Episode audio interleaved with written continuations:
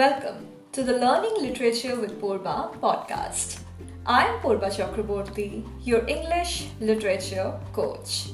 Today is the last episode of our ongoing series, Types of Fiction we have been discussing various types of fiction such as Bildungsroman, Roman, campus novel, chivalric romance, utopian fiction, dystopian fiction, epistolary novel, and so much more in our earlier episodes.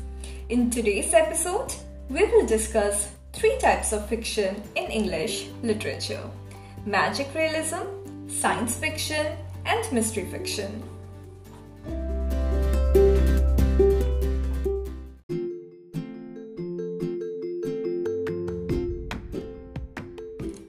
Begin our discussion with magic realism.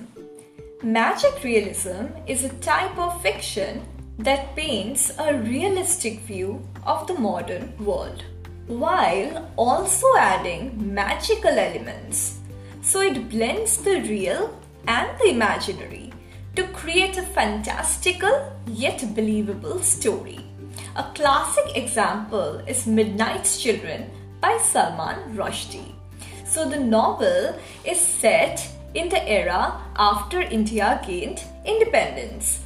But there are some magical elements, such as the protagonist can hear telepathic voices of other children who are born in the midnight of India's Independence Day. Then another classic example is 100 Years of Solitude by Gabriel Garcia Marquez. Now, what is science fiction? Science fiction is speculative fiction that deals with imaginative concepts that might be possible in the future. Common concepts used in science fiction are advanced science and technology, time travel, space exploration, parallel universes, and extraterrestrial life. As they are speculative fiction, they can qualify as either dystopian or utopian fiction. Let's look at some classic examples. 1984 by George Orwell, which is a dystopian fiction also. Brave New World by Aldous Huxley, which is also a dystopian fiction. The Calcutta Chromosome by Amitav Ghosh. Now, what is mystery fiction? It involves a mysterious situation or a crime to be solved. Often, the central character is a detective who solves the mystery by logical deduction from facts. And when a detective is involved in a mystery, we call it detective fiction. So it is basically a branch of mystery fiction.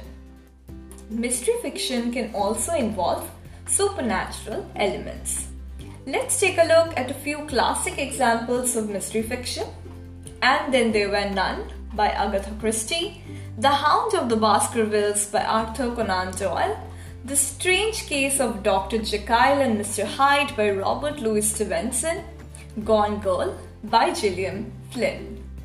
So that's it for today's episode, where we finally completed our series Types of Fiction. We will meet in the next year with a brand new series on English literature. Wish you all a Merry Christmas and a very Happy New Year in advance.